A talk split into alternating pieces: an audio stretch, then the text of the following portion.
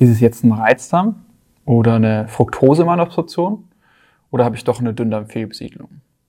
Im heutigen Video besprechen wir mal, wie du herausfindest, ob du jetzt einen Reizdarm hast oder nicht und vor allem, warum das die falsche Frage ist, wenn du deine Verdauungsbeschwerden loswerden möchtest.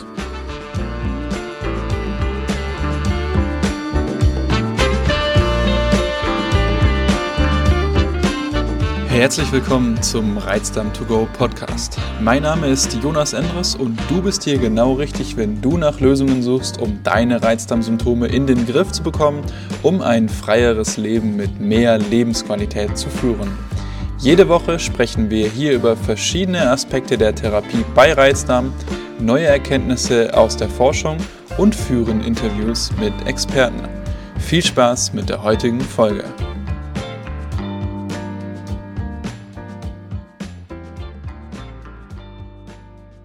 Ja, gerade wenn man schon länger regelmäßig an diesen klassischen Reizdarmbeschwerden leidet, dann googelt man natürlich erstmal die Symptome, man geht mal zum Hausarzt und man hört hier die verschiedensten Sachen, woran es denn liegen kann. Ja, man hört vielleicht vom Hausarzt, dass es am Stress liegt, dann findet man im Internet, dass es irgendwie Glutensensitivität, Fructose, Malabsorption, solche Sachen. Ne? Meistens folgt dann der Gang zum Gastroenterologen. Beim Gastroenterologen, da macht man dann für gewöhnlich eine Darmspiegelung einmal. Ja, vielleicht kriegt man auch einen Allergietest und dann hört man sehr, sehr häufig die für viele Leute auch sehr frustrierende Diagnose Reizdarm, bekommt dann vielleicht noch ein paar Probiotika verschrieben, so passiert es zumindest relativ häufig und man nimmt das Ganze dann. Aber ja, Meistens bringt es dann auch nicht unbedingt äh, relativ viel, ist dann auch nicht gerade zufriedenstellend und man will ja eigentlich auch langfristig nicht davon abhängig sein, dass man immer irgendwelche Mittel, irgendwelche Medikamente oder sonst was zu sich nehmen muss. Und genau so höre ich das eben sehr, sehr häufig von Interessenten in den Erstgesprächen bei mir, auch von meinen Kunden und Kundinnen. Und so ging es auch mir früher. Und dieses Video ist genau für diesen Fall gedacht, wenn du eben ja dich hier wiederfindest und in dieser Situation aktuell steckst und dich fragst, woran liegt es denn jetzt, dass ich diese Verdauungsbeschwerden habe. Wichtig ist natürlich, dass man zunächst einmal die ganzen schwerwiegenden und auch die organischen Ursachen, die eben für diese Verdauungsbeschwerden verantwortlich sein können, ausschließt. Ja, falls du das Ganze schon gemacht hast, kannst du einfach diesen Teil des Videos jetzt hier überspringen. Und falls dich diese Diagnosestellung mehr im Detail interessiert, habe ich dir hier an der Stelle mal ein Video von mir verlinkt, in dem ich da mehr darauf eingehe. Jetzt gebe ich dir mal kurz die Zusammenfassung und ein paar Tipps und Tricks. Und zwar ist es ja so, dass der Reizdarm an sich eine Erkrankung ist, bei der man die Ursachen nicht so gut sehen kann. Ja, einerseits hast du hier eben die sogenannte Dysbiose des gastrointestinalen Mikrobioms, also sprich eine verringerte Artenvielfalt in deinen Darmbakterien, was wiederum dazu führt, dass eben potenziell schädliche Bakterien überwuchern. Dann hast du die viszerale Hypersensitivität, also sprich diese sensible Verbindung zwischen Hirn und Darm, weshalb du eben sensibler auf Stress reagierst und es eben auch dazu kommt, dass du Bewegungen an deinem Darm sensibler wahrnimmst, also hier auch eher Bauchschmerzen bekommen kannst.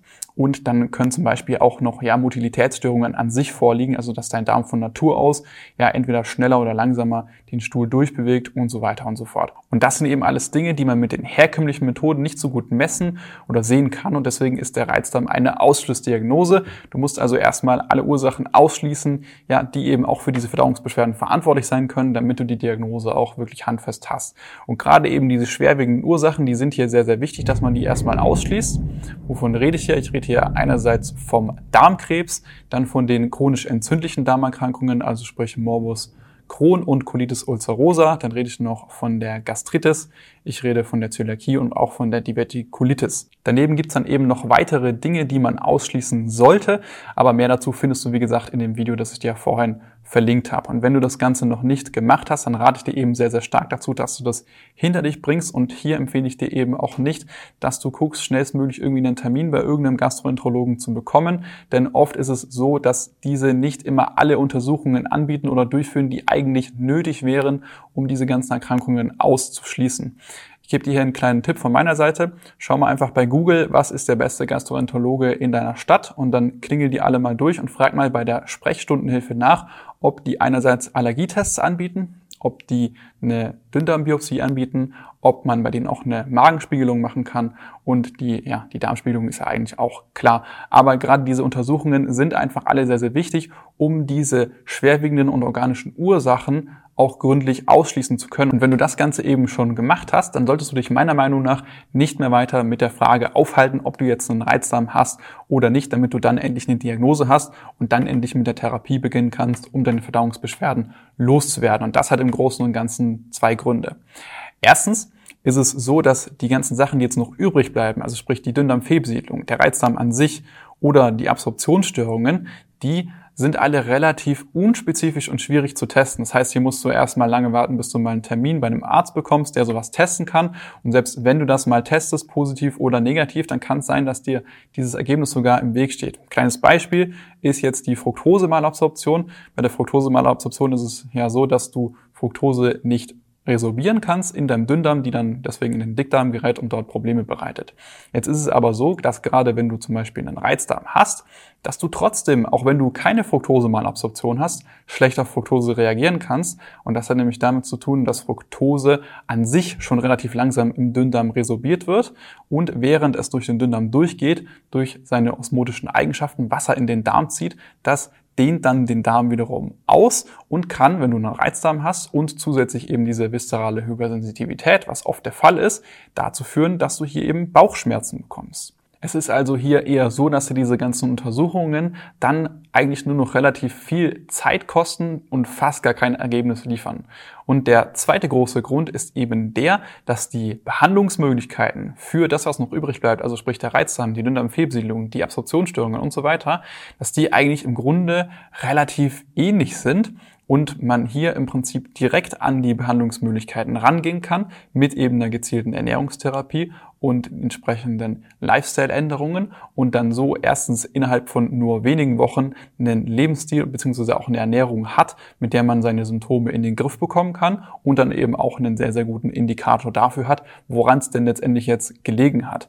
Ja, denn letztendlich willst du ja eigentlich nur die Diagnose haben, damit du dann an die Therapie ran kannst. Aber das ist hier in dem Fall ein sehr, sehr unnötiger Umweg, den man äh, meistens geht und den die meisten Leute aufgrund eben der Probleme mit den Tests gar nicht wirklich zu Ende bringen und somit dann halt auch sehr, sehr lange unnötig an diesen Verdauungsbeschwerden leiden. Und an der Stelle sollte man sich meiner Meinung nach nicht mehr weiter mit der Frage beschäftigen, ob man jetzt einen Reizdarm hat oder doch eine Dünndarmfehlbesiedlung oder sonst noch irgendwie was in diese Richtung. Nein, man sollte sich vielmehr an dieser Stelle mit der Frage beschäftigen, wie bekomme ich jetzt meine Verdauungsbeschwerden in den Griff. Und hier gibt's dann auch wiederum einen weiteren Fehler, den viele Leute machen. Und zwar ist es so, dass man im Internet ja nach vielen Lösungsmitteln sucht und hier auch findet. Also hier gibt's viele gute Tipps und Tricks und Hilfsmittel, die auch funktionieren, aber meistens, ja, probiert man dann hier mal was, das funktioniert vielleicht ein bisschen, dann probiert man da mal was, das funktioniert nicht. Und häufig geben sich die Leute dann mit irgendwas zufrieden, was vielleicht so ein bisschen funktioniert, ja, oder auch gar nicht funktioniert, wie zum Beispiel ein Kunde letztlich von mir, der über zehn Jahre lang fast wöchentlich am Wochenende einen Einlauf gemacht hat.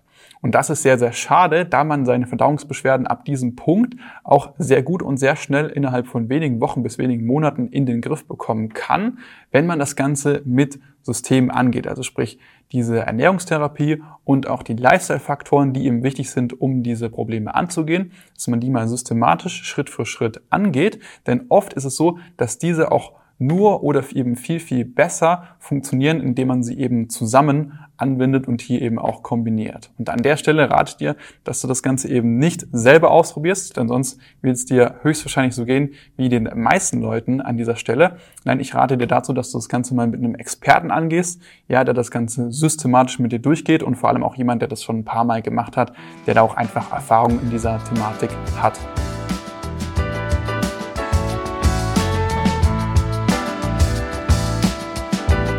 Vielen Dank fürs Zuhören.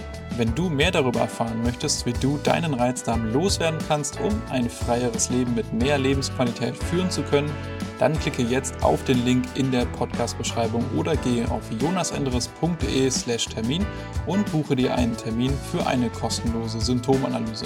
In diesem 45-minütigen Gespräch analysieren wir gemeinsam deine Situation und erstellen einen individuellen Schritt-für-Schritt-Plan, wie du deine Reizdarmsymptome nachhaltig loswerden kannst. Denk bitte daran. Wenn du dich nicht um deine Gesundheit kümmerst, wird es mit der Zeit von alleine nicht besser werden. Ich habe bereits einigen Menschen in Deutschland dazu verholfen, ihre Reizdarmsymptome so weit zu lindern, dass diese wieder ein freies Leben mit mehr Lebensqualität führen können. Und wenn du wissen willst, ob das auch für dich möglich ist, dann sichere dir jetzt einen Termin unter www.jonasandres.de/termin.